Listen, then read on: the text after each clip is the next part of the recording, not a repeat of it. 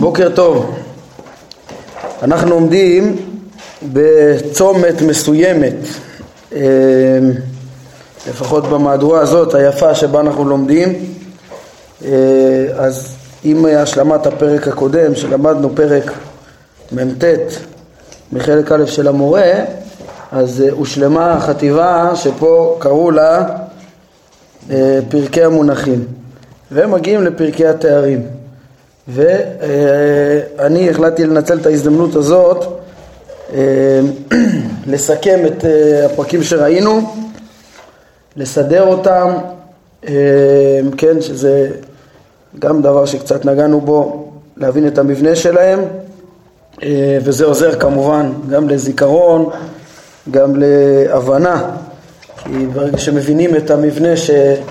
אנחנו מקווים שאנחנו מבינים מה שהרמב"ם עצמו התכוון, אז זה ממש עוזר להבין מה בעצם הרמב"ם מלמד אותנו כאן. אה, בשלב הראשון אני רוצה רק לסכם את ה... להבין את המבנה של מה שלמדנו עד כאן, אבל בשלב שני אני רוצה גם קצת להסתכל הלאה, על... אה, נכנסים, פה קוראים לזה פרקי התארים, ולהסביר את המבנה, כי עיון שלי, עיון מחודש, שהתבוננתי עכשיו בלימוד, אה, מביא אותי למסקנות שהמבנה הוא קצת שונה מאיך שהם מסבירים פה. לכן אני כל הזמן מסתייג אה, עכשיו בדברים שלי מה, מההגדרות האלה, פרקי המונחים, פרקי התארים, ואני אסביר את הדברים. כן, אה, טוב, אז מה ראינו עד כאן? היה, בהתחלה הארכנו בלימוד ההקדמות, שהרמב"ם הסביר את המגמה שלו בספר, ללמד את האמונה ואת התורה לפי עומקם, לפי העומק האמיתי שלהם, אחרי שאדם יודע את כל החוכמות, ולהבין ממש אה, על פי עומק סתרי מעשה בראשית ומעשה מרכבה. להבין את פנימיות התורה, להבין, אה, כן, את פנימיות האמונה והתורה. זה, זה ככה, זה היה הקדמות, אז ניגשנו לפרקים שפה הם קוראים להם פרקי המונחים. פרקי המונחים מה ראינו בהם? אז אה, ראינו, האמת שכבר חילקנו אותם גם כן בעבר לשלוש קבוצות אה, ש... שבהם הקבוצה הראשונה זה היה פרקים א' עד ז', אחר כך אמרנו ח' עד כ"ז, עכשיו אני רוצה לתקן את זה לח' עד כ"ח, להכליל את כ"ח עם הקבוצה הקודמת, אני אסביר למה, וט' עד מ"ט, כ"ט עד מ"ט, שלוש קבוצות. אה, התוכן של, הקבוצות הפרקים שראינו, אז באלף עד זין זה היה אה, שלילת תבנית הגוף, אה, וכבר נרד יותר לפירוט. הקבוצה השנייה זה היה שלילת מושגי המקום, אה, שלילת מונחי המקום, כן, כל שייכות של מקום, כל שייכות של הקדוש ברוך הוא להיות כאילו בתוך המרחב הפיזי, הוא לא נמצא במרחב הפיזי, הוא ברא אותו, אבל הוא לא בממדים, בממד הזה בכלל. אה, זה הקבוצה השנייה. והקבוצה השלישית, אז שלילת תכונות אנושיות או היפעלויות נפשיות, כן, נפש, רוח, ראייה, שמיעה, אה, הערכה, דיבור, כל התכונות הנפשיות, הכוחות הנפשיים מהבורא. אה, זה כ"ט עד מ"ט. נפרט יותר, אה, אולי אני אקדים עוד הקדמה שכבר דיברנו עליה. הרמב"ם בכל הפרקים האלו הוא, הוא ממוקד ב... קודם כל, כן, לפי, לפי לימוד של הרחקת ההגשמה בהדרגה, לפי איך שהגדרתי עכשיו את הקבוצות זה מאוד ברור, והנושא שלו הוא קודם כל הרובד הזה של אה, שלילת ההגשמה. אני מדגיש שזה הנקודה העיקרית פה, כי זה מה שמסביר את המבנה של הפרקים, על הסדר הזה הרמב"ם מבאר דברים. וחוץ מזה, כשהרמב"ם אה, נזקק למונח אחרי מונח שהמשמעות שלו מגשימה, אז uh, הוא מעיין מה המשמעויות הנוספות שיש לאותו מונח ומלמד ממילא uh, משמעויות עמוקות אחרות לכל מונח ומונח ולכל פרשייה ופרשייה בעצם שנזכר במונח ו, ובעצם ה, ה, המסרים האלה של ה, הם אה, מתבהרים אה, בלי סדר אה, רציף, כן, בדילוגים. כי הסדר של הפרקים הוא מצד שלילת ההגשמה הוא מסודר. אבל מצד המסרים האחרים ראינו שזה מסרים ששייכים כולם לתחומי אה, אה, מעשה בראשית ומרכבה מעצם זה שצריך קודם כל לשלול את ההגשמה בהם כשמדברים על מושגים אה, עמוקים של דעת השם, ראינו הכרת המלאכים, הכרת הנבואה, אבל כאילו חוץ מזה שאנחנו באים לשלול עכשיו את ההגשמה מדברים מופשטים אז בפועל הרמב"ם כל פעם מלמד אותנו איזה מסרים, אז כל המסרים שהוא מלמד הם שייכים למעשה בראשית ומעשה מרכבה והם אה, הכרת אה, נגיד מהות הנפש של האדם והכרת הנבואה והכרת ההשגחה ויסודות אה, מבנה המציאות, סתרי מעשה בראשית, כן? וככה מסרים רבים שהרמב"ם דולג ממקום למקום ומלמד אותם. אז צריך לדעת ההבחנה הזאת, לשים לב תמיד מה המסר של הרחקת ההגשמה ומה המסר, המסרים הנוספים אה, הנסתרים שגם הם חשובים ועליהם אמר הרמב"ם בהקדמה שהוא מדבר שמעשה בראשית ומעשה מרכבה יתבהרו בתוך כל החיבור לאו דווקא בסדר, כן? וצריך לעיין ולהרחיב ולהבין אה, פרק ישלים פרק, להשיב פרקיו זה על זה. אבל מצד הרחקת ההגשמה יש מבנה מסודר וכל מי שמכיר את כתבי הרמב"ם לא יכול להאמין שגדול המסדרים יוציא מתחת ידו ספר שאינו אה, מסודר. ומה שאנחנו נראה היום זה שיש סדר מופתי בדברים. אז ניכנס קצת יותר ל, ל, לסיכום מה שראינו, אמרנו אחר כך נמשיך גם קצת עם הפנים הלאה. אה, אז מה שראינו, חטיבה ראשונה, אמרנו פרקים א' עד ז', שלילת תבנית הגוף. שלילת תבנית הגוף, יש כמה מקומות, כן, מכמה ביטויים בתורה, אה, היו שכן, אה, מבינים מהם בטעות שיש להשם תבנית גופנית כמו זה שנאמר שהאדם נברא בצלם אלוהים אז יש מבינים שצלם זה התבנית החיצונית של הדבר והרמב"ם מראה שצלם זה גם שם הנפש כמו שנאמר בצלמם תבזה שהביזיון הוא לנפש כן, והנפש המיוחדת של האדם, לא החלק החיוני שמפעיל את הגוף, זה אה, הנפש שנתייחדה, נתייחד בו האדם, זה, כן, אחרי שנבראו הבהמות, אז נעשה אדם מצלמנו כדמותנו, זה התודעה, השכל שלו, שזה, אנחנו לומדים בפרקים מ', מ"א, החלק הנשאר מן האדם. אה, לאחר המוות, ובזה הוא דבק בבורו, דרך ההשגה, זה החלק העליון והקיים שבאדם. הרמב"ם פותח במושג הצלם ומסביר איך שאדם לא קיבל את ההשגה באמצעות, על ידי החטא, אלא הפסיד אותה. כן, זה בפרק ב',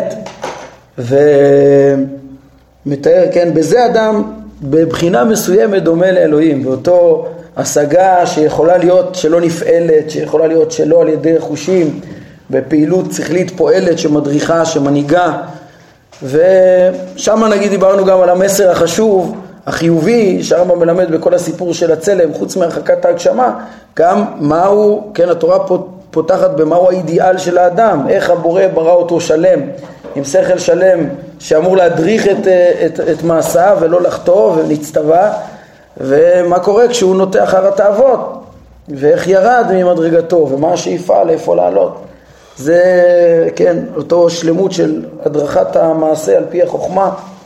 אמרנו שכל זה נכלל במושכלות ולא במפורסמות, והערכנו בזה אז. אז כל פנים, שלילת התבנית שבצלם, צלם שנאמר באדם הוא לא התבנית החיצונית, אומר הרמב"ם.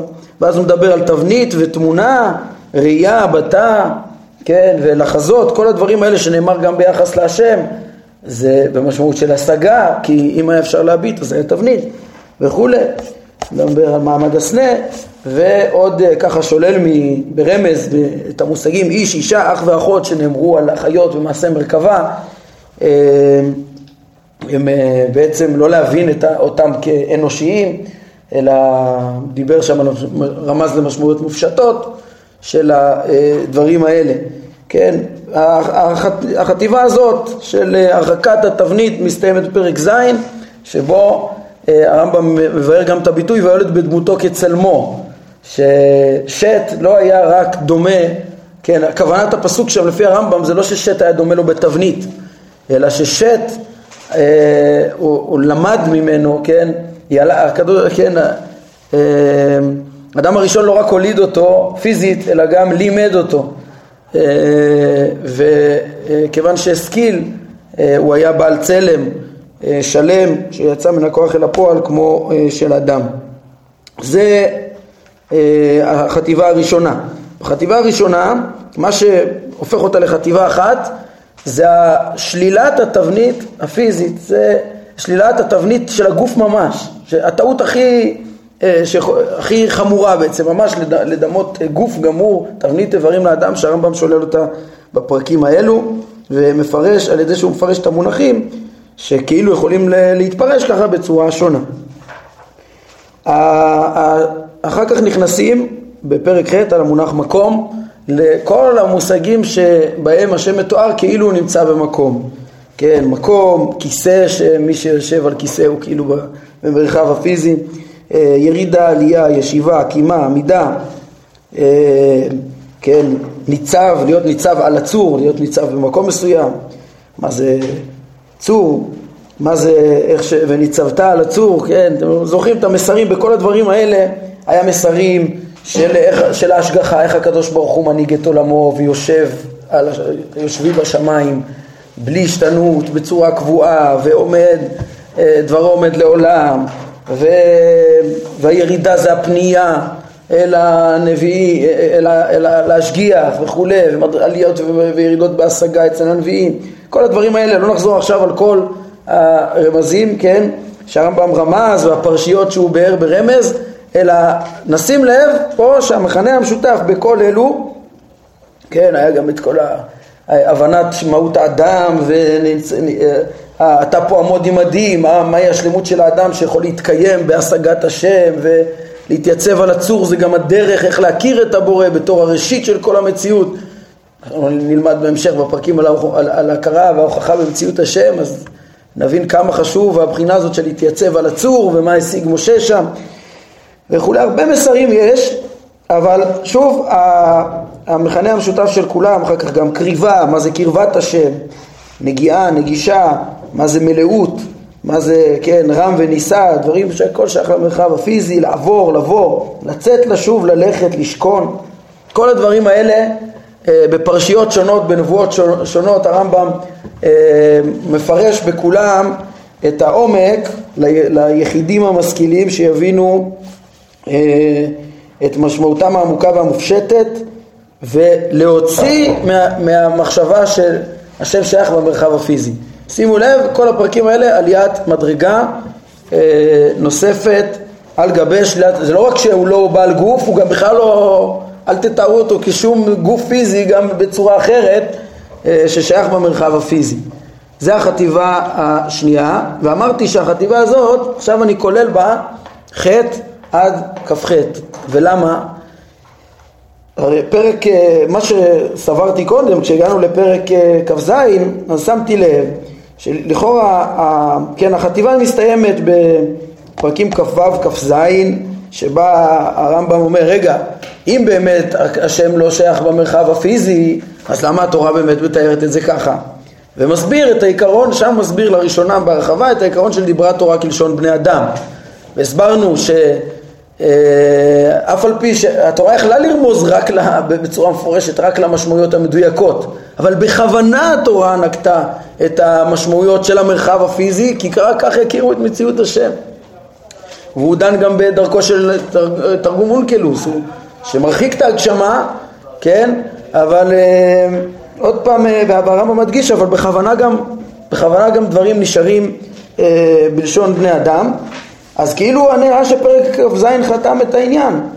מפרק כ"ח והלאה חשבתי שזה מתאים עם uh, החטיבה השלישית, שזה שלילת תכונות אנושיות, ככה, שזה כולל גם איברים, כי הרי יש, אם תסתכלו פה uh, בעמוד הכריכה, כן, תעזור לכם לעקוב איתי, אז uh, יש פה את הרשימה של הפרקים, אז יש פה, פרק כ"ח מדבר על רגל, מרחיק את המושג רגל, ובהמשך יש גם לב ופנים ועין, כן, וכנף, וכאילו כל מיני דברים שהם אנושיים.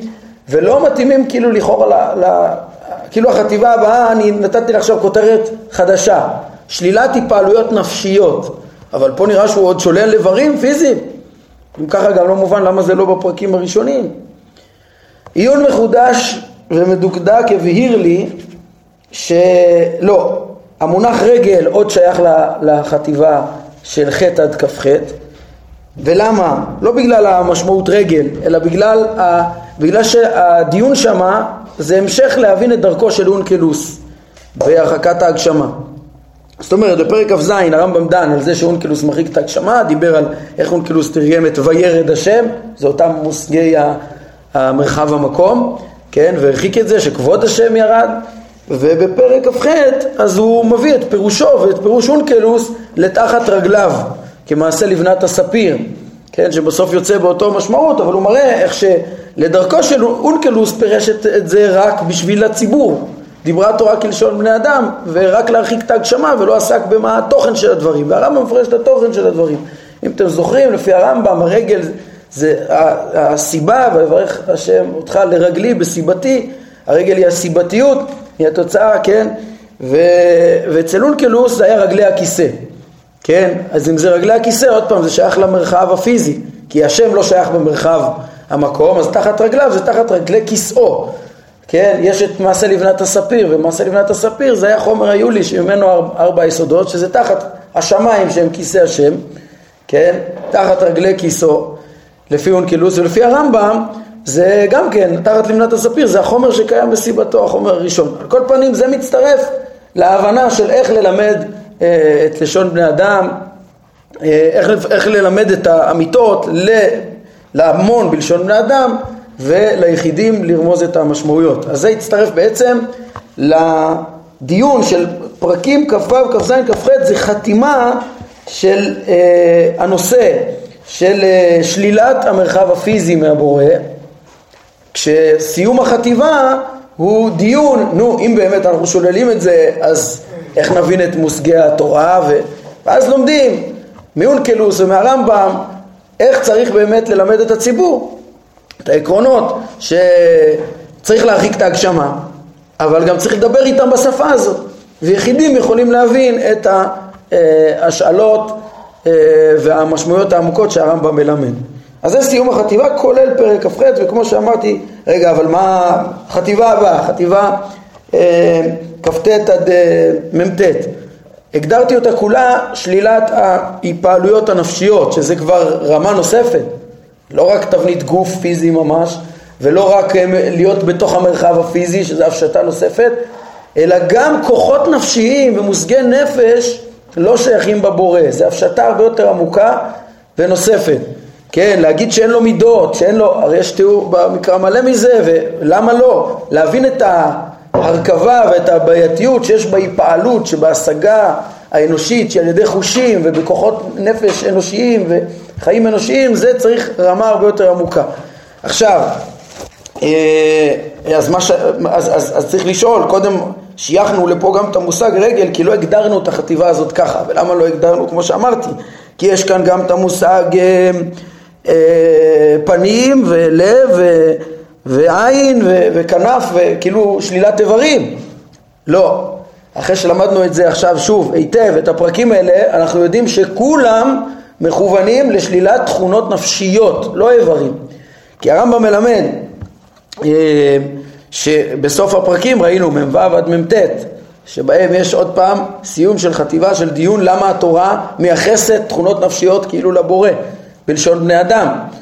כן, אז שם הרמב"ם מלמד שכל הייחוס של האיברים הספציפיים, ברור שכוונתם ללמד על, כאילו על ההשגה.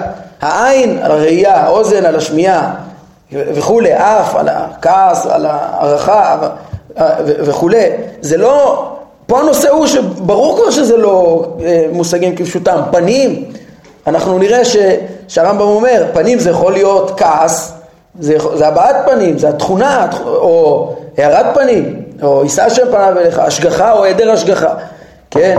אבל כל הפרקים הבאים, מכ"ט שמתחיל בתכונת העצב, לכאורה התעצב אל ליבו, כן? וגם הלב, הנושא, הנושא היה השכל והרצון. כל הפרקים הבאים זה שלילת ההתפעלויות הנפשיות, ולכן יש פה עליית מדרגה. ולכן רגל לא שייך לפה, כ"ח שייך לחטיבה הקודמת כסיום הדיון בדרכי איך, איך לפרש את הפסוקים. כן, זאת אומרת, שימו לב איך שהדברים ברורים ומוכחים, שיש פה שלוש חטיבות. ברורים ומוכחים ממש, ברור לי שזה כוונת הרמב"ם, ברור לי כשמש. כן,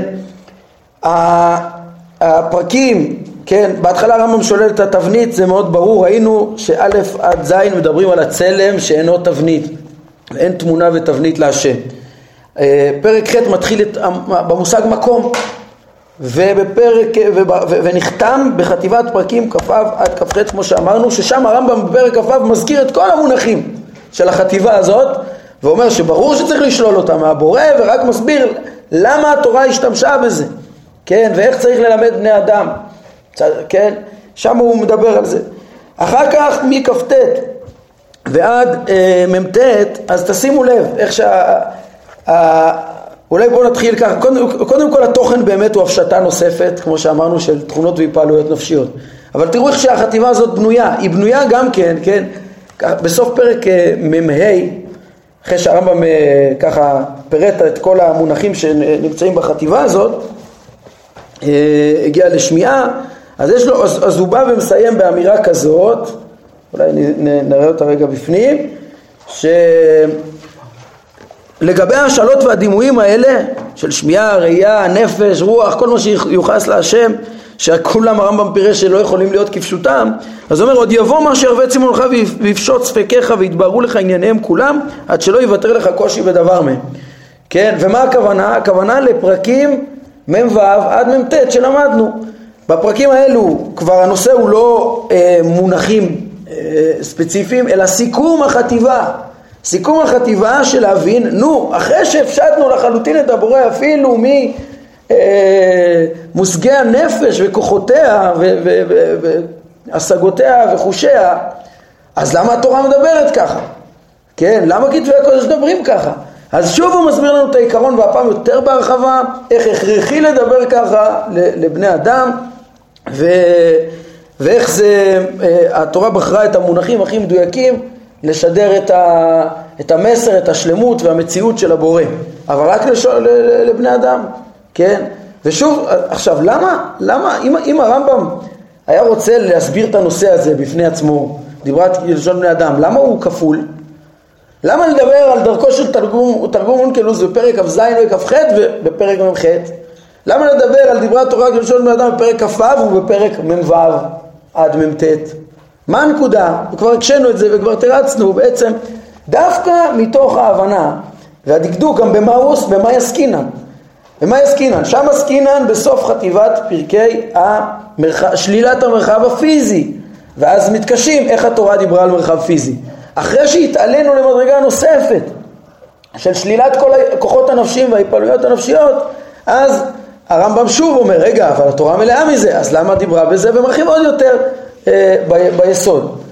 הדברים ברורים לחלוטין שמדובר בשלוש חטיבות פרקים, זו למעלה מזו, גם ההיגיון ככה מתאים. לשלול את תבנית הגוף ואחר כך את כל מרחב פיזי ואחר כך את ההתפעלויות הנפשיות.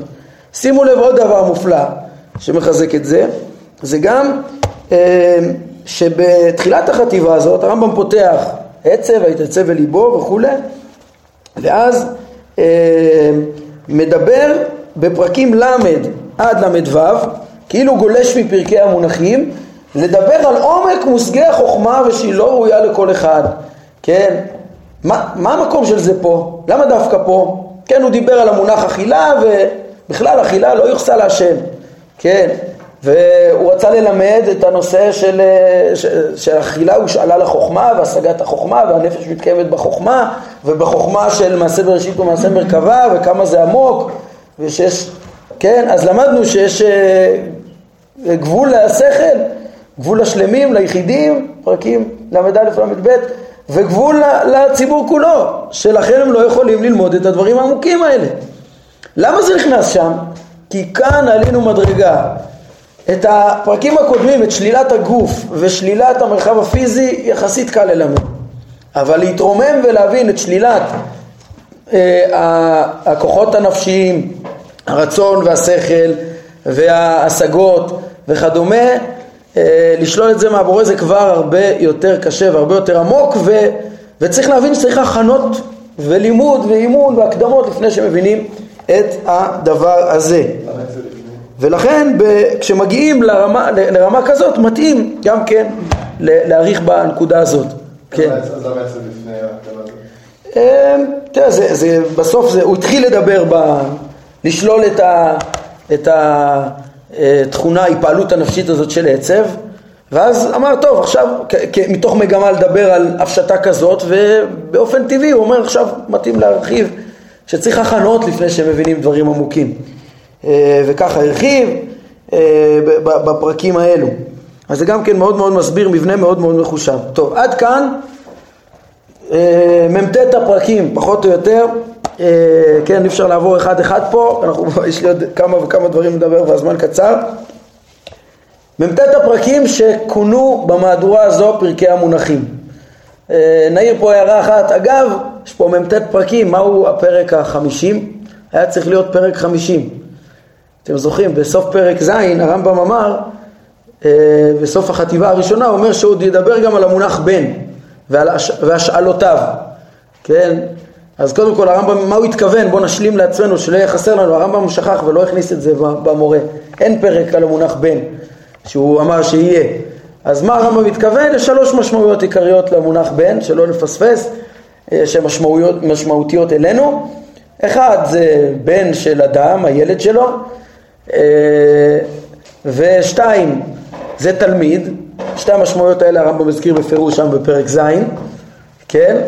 ומשמעות שלישית חשובה שכנראה הוא רצה להגיד, זה עלול, תוצאה, כן? כמו באיוב, המלאכים נקראים בני האלוהים. מה זה? הם לא תלמידים שלו ולא בנים שלו במשמעות של, אה, אלא הם, הם אה, קיימים בסיבתו, עלולים מאיתו. הוא הסיבה שמקיימת אותם, כן? פרק מ"ט, למה אני מזכיר אותו פה? היה יכול להיות הפרק החמישים, אבל אפשר להגיד, על פי מה שהסברנו גם, למה, אה, אה, מאוד אפשר להבין למה הוא לא נכנס פה בסוף. אה, ככה, למה?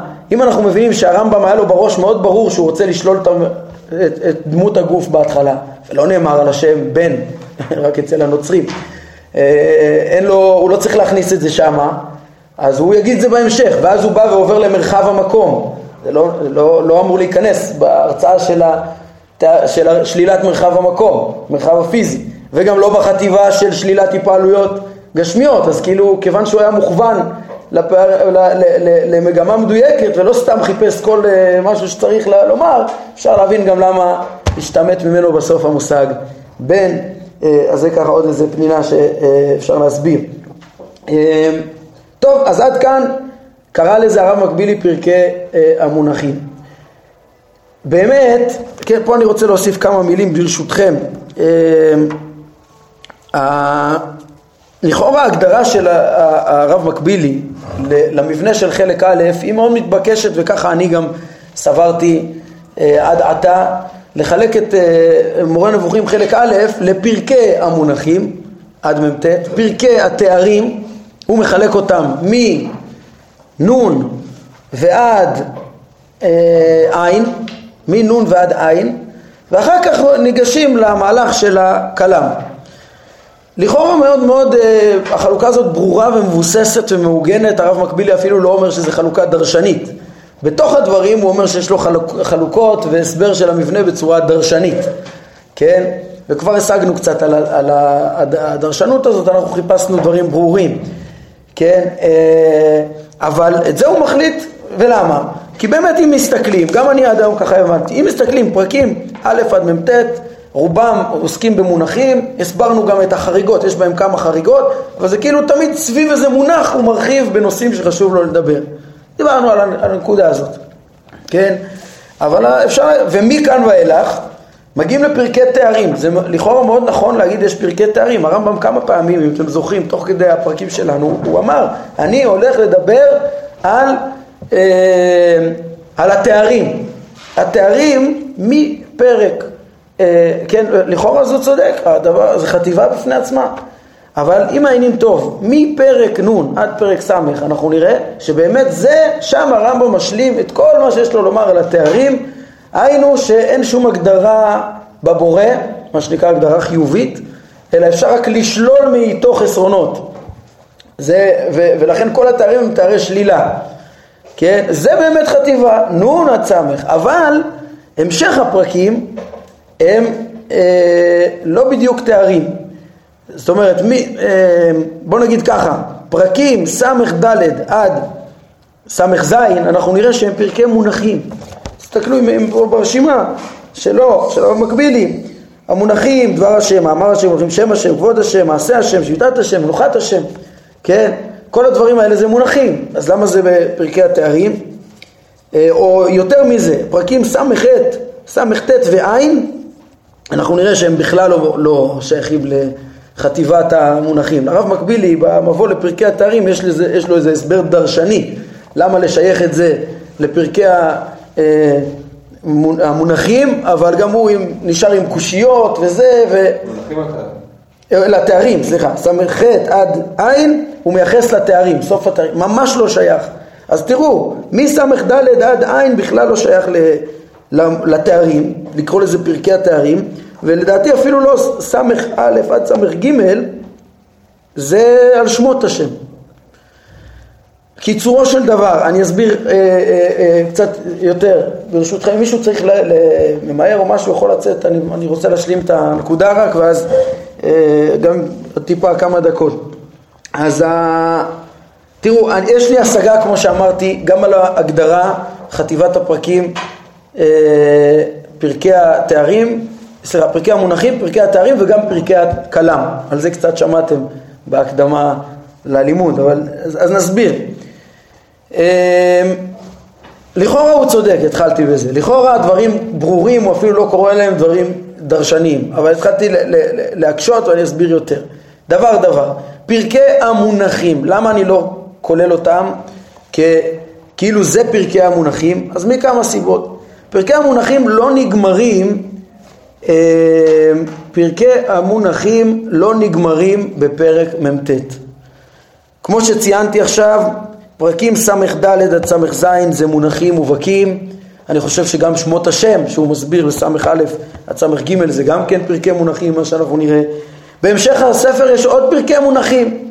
מפורסם חתימת הספר, פרקים אה, נ"ג נ"ד, הוא מסביר מונחים, חסד, משפט וצדקה, ומסביר חוכמה, ומונחים. בהמשך הספר יש עוד מונחים. גם פרקי מעשה בראשית, כן, בחלק שני, פרק אה, ל', ופרקי מעשה מרכבה, תחילת חלק שלישי, זה להסביר מונחים ורמזים. לא בדיוק באותו מבנה כמו פה, אבל... ו- ו- וה- והעיקר, ויתרה מזו, הרמב"ם אמר בהקדמה כידוע שכל הספר הוא הולך להסביר בו את אה, מונחים אה, בפרקי, בספרי הנבואה, שבאו בתורה ספרי הנבואה, להסביר, כל כולו הוא בא להסביר את עומק התורה וכתבי הקודש על ידי מונחים ועל ידי משלים. אז נכון שהרבה הרבה מפרקי הספר זה בסוף הרצאת נושאים, כן, הוכחת האמונה, נבואה, השגחה, תורה, כן, טעמי מצוות. אז הרצאות רציפות כאלה זה לא פרקי מונחים כל כך, אבל המסגרת, הרמב"ם אמר בפירוש בהקדמה, הפרק הזה הוא מטרתו הראשונה לפרש מונחים, אז זה לא נגמר פה במ"ט, זה ממשיך. זה אה, הערה אחת משמעותית, והערה שנייה זה שלגבי פרקי המונחים, יש פה בעיה של קטיעה של מהלך שלא נגמר. אנחנו דיברנו עכשיו על שלושה שלבים בהפשטה אה, של השגת הבורא. נכון? שלוש חטיבות בפרקים שלמדנו, שלילת תבנית גופנית, שלילת מרחבי, אה, אה, מרחב, המרחב הפיזי, אחר כך שלילת מושגי הנפש, כוחות הנפש וההיפעלויות של ההשגה האנושית, כן? ויש שלב רביעי שהוא קוטע אותו, שלילת התארים. זה שלב רציף. אם אתה מגדיר פרקי המונחים, פרקי התארים, חתכת את, את הדבר ב, ב, ב, באמצע המהלך. זה נכון שטכנית, פר, בפרקי המונחים, שזה גם אותם צריך לחתוך, לא כמו שהוא אומר, מסמך עד, סליחה, מנון עד סמך. מנון עד סמך זה פרקי התארים, אתם תראו באופן מובהק, שם באמת אין מונחים. אבל זה פשוט רמה נוספת של הפשטה, שאנחנו נראה, שלילת התארים. יש פה, ואחר כך, או, או נסביר את זה יותר מזה.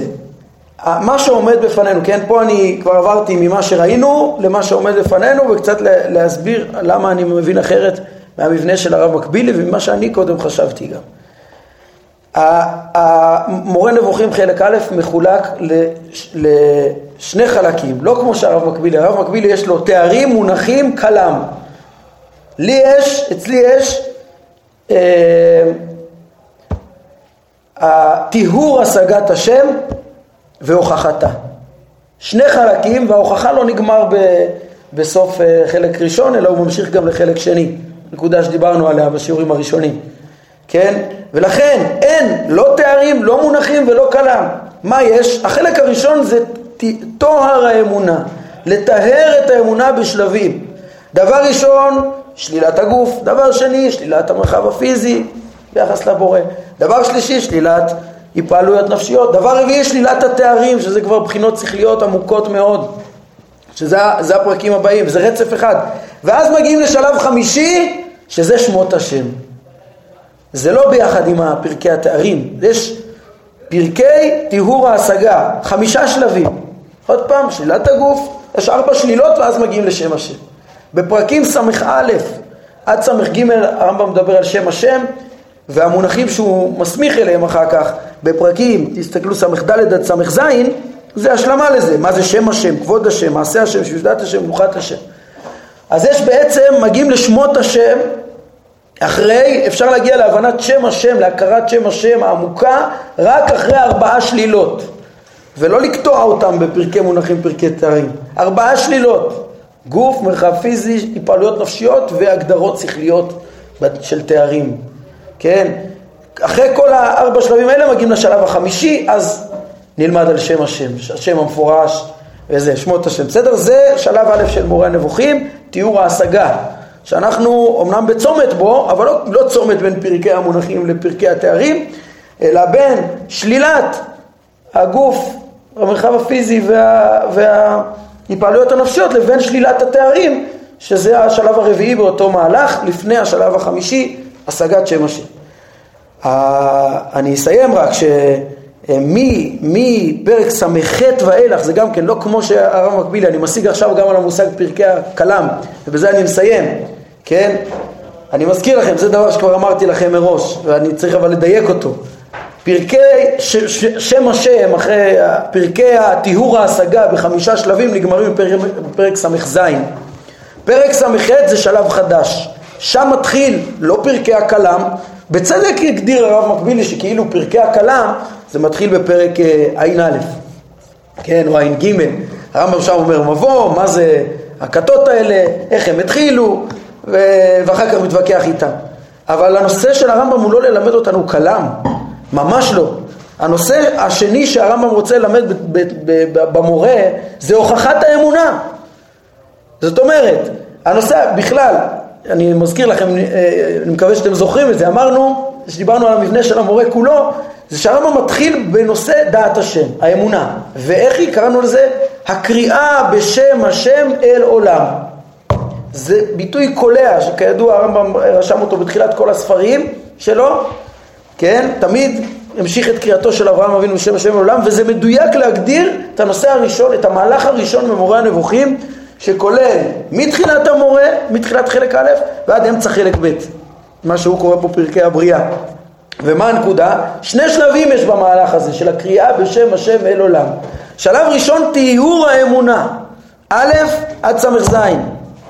טיהור האמונה בחמישה שלבים, שאמרנו אותם עכשיו הרבה פעמים.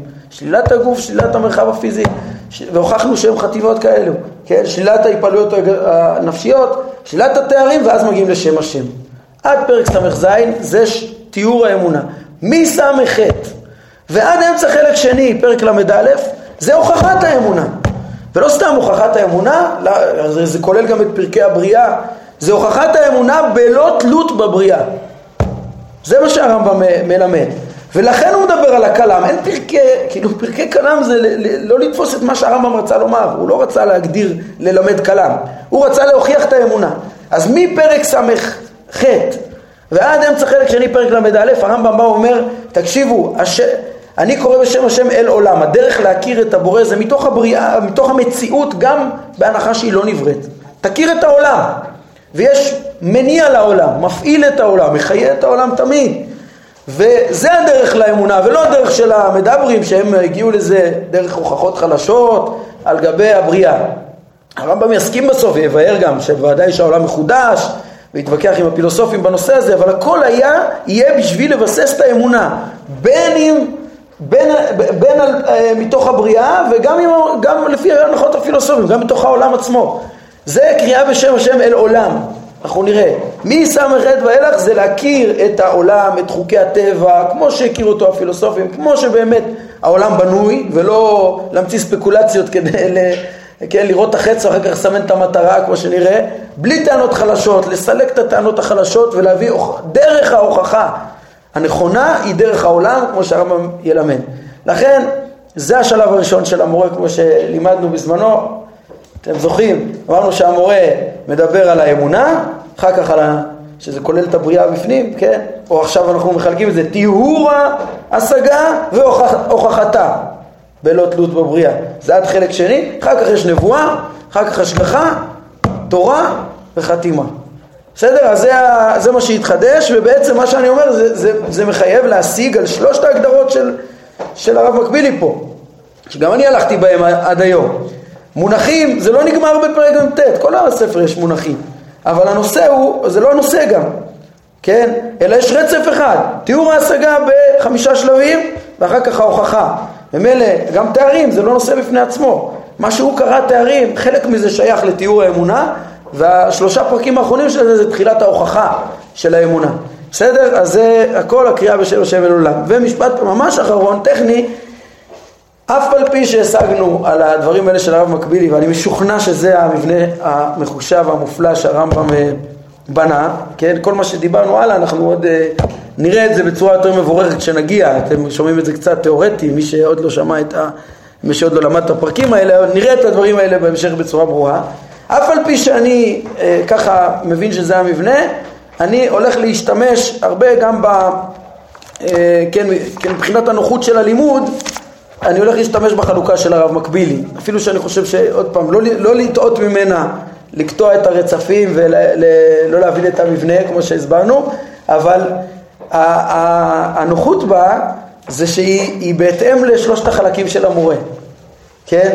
פה יש את נקודת המחלוקת בינינו, שהסברתי אותה בתחילת הלימוד, שאצל הרב מקבילי הוא ניסה לתת כותרת לכל חלק וחלק משלושת חלקי המורה, אבל הרמב"ם שלח אותם ראשון ראשון, כן, ולא... הם, הם, רצף הוכחת האמונה הוא ודאי משתרע בראשון ושני ביחד, זה לא החלוקה, כן, אבל מבחינת הנוחות זה הרבה יותר נוח. הרי גם הרב מקבילי שולח לנו את הספרים ראשון ראשון, ועוד לא הדפיס את כולם, כמו שהרמב"ם שלח, וגם אה, זה, זה יותר נוח ככה, אתה יודע, אני עובד, הוא, שול, הוא, הוא עשה את זה בשלושה כרכים, כמו שהתלמיד קיבל, שלושה כרכים, שלוש אגרות, שלושה ספרים. אז אה, יותר נוח, כאילו שאתה יודע, אני לומד חלק א', אז אה, יש קבוצות, לפי, הרי לפי החלוקה האמיתית שאני מבין, צריך לעשות קבוצה של הוכחת האמונה שהיא משתרעת על מס"ח בחלק א' ועד ל"א בחלק שני, אז איך נקרא לזה, אותו חטיבה בחלק א' וב', בקיצור, זה נוח להשתמש בחלוקה של הרב מקבילי, ואני מאוד שמח גם שזה יוצא ככה, שזה נשתמש בחלוקה שלו, כי זה יאפשר לנו להביע את ההערכה שלנו למפעל האדיר הזה של המהדורה הזאת, שצריך לשבח אותו מאוד מאוד על התרגום ועל כל התועלות הגדולות שיש לו פה בפירוש ובהרחבות. ובהפניות. אה, אז ככה יוצא שגם אם אנחנו משתמשים בדברים שלו זה גם אה, נותן לו עוד אה, כבוד שמגיע לו. אז אפילו אם אנחנו חלוקים במבנה העיקר שתדעו את המבנה וככה נוכל גם להביע את הערכתנו כלפיו. עד כאן להיום. ברוך אדוני לעולם אמן ואמן